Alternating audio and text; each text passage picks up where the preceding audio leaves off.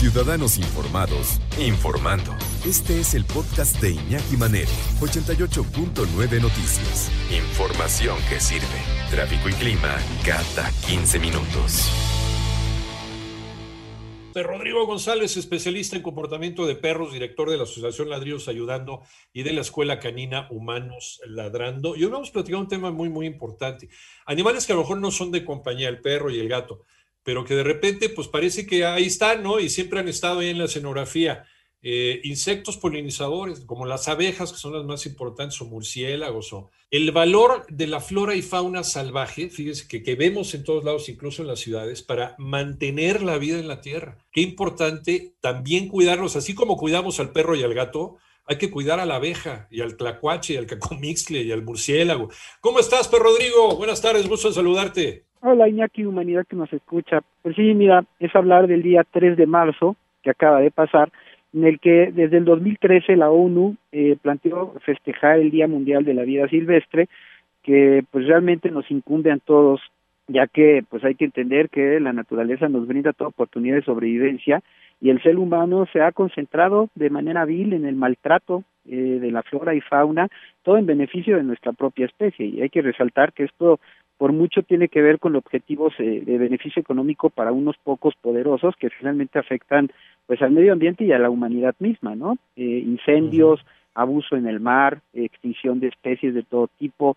Eh, hace un par de días tuvimos un incendio acá en el sur de la ciudad en el que creo que pocos o nadie piensa en la afectación del ecosistema, los animales que ahí murieron quemados, incendios más grandes, hay uno incluso todavía ahorita al norte del país eh, que se extinguirá tal vez en un mes y nos va. Nos acordamos de incendios también radicales como el que hubo en Brasil o en Australia.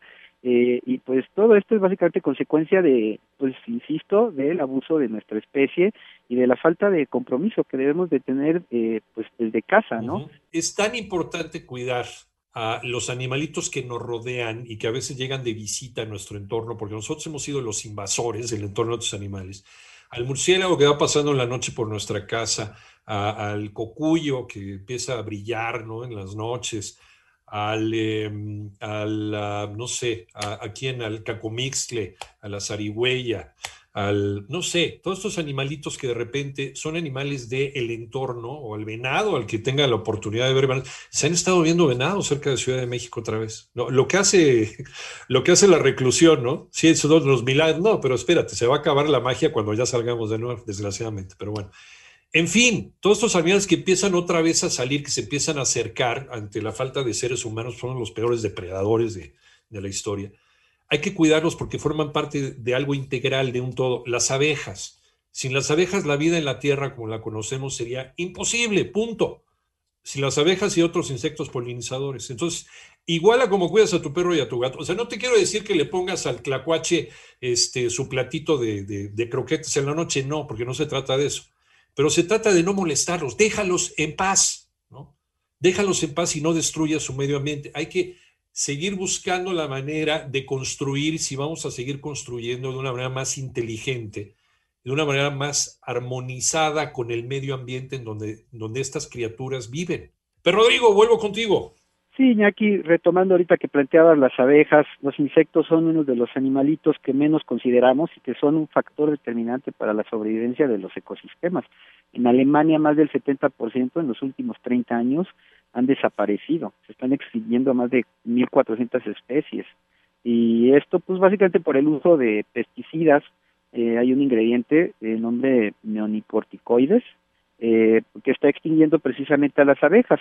Y este mismo químico está acabando a la par con peces y algunos animalitos de río, que regreso a lo mismo, este, pues va acabando con una cadena alimenticia.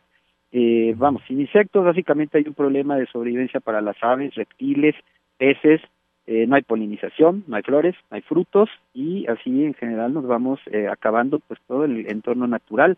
Este mismo problema este, de la extinción de animales, bueno, qué decir de la cacería furtiva, eh, donde también se rompen con cadenas alimenticias. En estos mismos entornos, la extinción de la, de la flora, ¿no? Por, este, pues básicamente por el uso de los terrenos para ganado y, o para la e inserción de vegetales que no son del, del lugar. Por ejemplo, hay un problema gravísimo con el cacao, en donde las empresas este, internacionales pues han acabado con estos espacios en donde existían muchas especies, básicamente para, para sembrar el cacao, ¿no? Eh, volvemos a lo mismo, entró de un beneficio humano de pocos.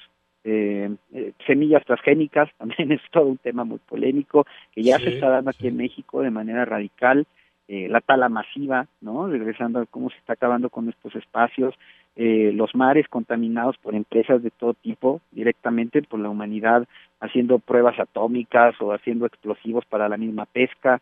Eh, es, es, es un conjunto de factores que están acabando completamente con el mundo. Ahora que mencionabas el problema del agua, yo donde vivo absurdamente no tenemos agua, vivimos a base de mm. pipas y tengo un río al lado de mi casa, un río obviamente en un estado eh, contaminado, muy mal, lleno de basura. La gente está acostumbrado a, eh, a llamarle la barranca, espacio que usan para echar todo tipo de desperdicios y restos, eh, en los que se incluyen animales de compañía, ¿no? Donde echan gatitos o perros abandonados en bolsas para que se mueran. Pero ahí está, este, pues el recurso natural, el agua a la mano, no cuidado por nuestra especie y absurdamente a la par estamos pagando precios extremos para tener agua en casa comprando pipas. Entonces, pues esto muestra básicamente nuestra pues nuestra falta de compromiso con el mundo en el que vivimos. Sí hay posibilidad todavía de que hagamos algo al respecto, pero es un trabajo que obviamente tiene que ver con pues con contribuir sacrificando ciertas comodidades o caprichos eh, que empiezan en casa, ¿no? Desde la separación de la basura, por ejemplo, que a, a muchos todavía nos, nos, nos parece un tanto absurdo, a otros nos parece lo ideal, este el pues el, tratar el agua con el respeto que se merece no este no gastarla de más eh, no quemar la basura por ejemplo también. Entonces este tipo de cosas son las son los eh, puntos que tenemos que ver que festeja esta fecha que pues puede que pocos o nadie sepamos que existe porque pues es muy joven. Insisto desde el 2013 la ONU planteó el 3 de marzo como una fecha en la que tenemos que crear conciencia y es importante que todos nos unamos para pues para hacer algo al respecto. Y como bien decías tú, por ejemplo, los que tenemos algún animalito silvestre cerca, yo que vivo en el bosque, había un búho que nos cantaba en las noches, pues ya se lo echaron y así cualquier cantidad de otras especies, porque a la gente le parece viable eh, usar su poder como humano y acabar con el entorno. Sí, sí, no, vamos, es como esta obsesión por tener las cosas, ¿no? Mira ese animal, mátalo. ¿Para qué? ¿No? O sea, ¿qué te hizo? ¿En qué te ha molestado? O sea, y el otro está también el pensamiento mágico y la superstición. Es un animal maligno. Eh, tenemos que acabar con esta ignorancia terrible porque esta ignorancia va a acabar, va, va, a terminar matándonos a todos, ¿no? Finalmente. E, es que es parte del pensamiento mágico del mexicano, así como si fuera una gracia, perdón, pero ya tenemos que crecer intelectualmente en este país si queremos seguir adelante. O sea, no podemos seguir arrasando con nuestra biodiversidad, con la naturaleza, con nuestro medio ambiente, con las cosas que tenemos para poderlas disfrutar y utilizar de manera racional. Si queremos ser una potencia turística, pues también tenemos que defender el entorno en donde se pone esa potencia turística.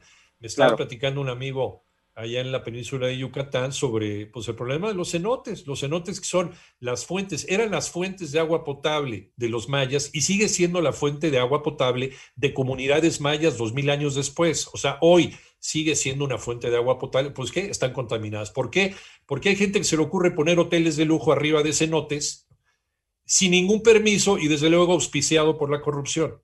Entonces, es un círculo vicioso, es un círculo de errores y una cadena de consecuencias que ahorita ya la estamos pagando, no las, no las generaciones posteriores, ahorita ya estamos empezando a ver la consecuencia. Y si no entendemos de lo que está pasando en esta pandemia, si no entendemos la lección de lo que nos está sucediendo en esta pandemia y de cómo las especies animales están regresando, si no acabamos de comprender que los culpables efectivamente somos nosotros, los animales están regresando porque nosotros nos hemos resguardado.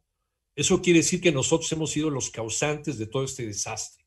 Hablabas de ríos, el único río vivo en Ciudad de México ya es el río Magdalena. Y ahorita sí hay un esfuerzo por parte del gobierno de Ciudad de México por rescatarlo. Pero todos los demás ríos, así como el que nos dice que está cerca de, tu casa, todos están muertos. Es, es, terrible, es verdaderamente de pesadilla. O sea, sí ya nos alcanzó el destino, Rodrigo.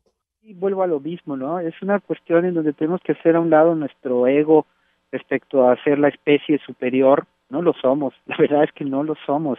Eh, y este beneficio económico, insisto, de unos pocos, eh, proyectos como el tren Maya que tiene como beneficio el, el, pues eh, nuestra especie el que nosotros nos veamos pues eso no que va a dar trabajo etcétera al final se está acabando con una con una ecología vital eh, de nuestro país eh, con el pretexto de un supuesto beneficio humano. O vamos a decir, si es un beneficio humano, pero te estás jodiendo al mundo. Entonces, tenemos que ser más justos. La verdad es que hay que quitarnos este papel de ser superior y respetar al mundo como se merece para poder vivir, eh, pues, en unión absoluta, respetándonos y respetando todo nuestro entorno. Buena reflexión. ¿Dónde te encontramos, Rodrigo?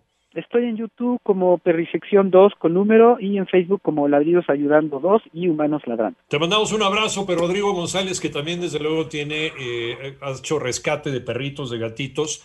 Si quieres tener un, nuevo, un, nuevo, miembro de tu familia que además pues está bien protegido y está en buenas manos, pues entonces comunícate con Per Rodrigo. Él te puede dar la mejor opción para tener un nuevo miembro de la familia, alguien a quien respetar y querer para siempre.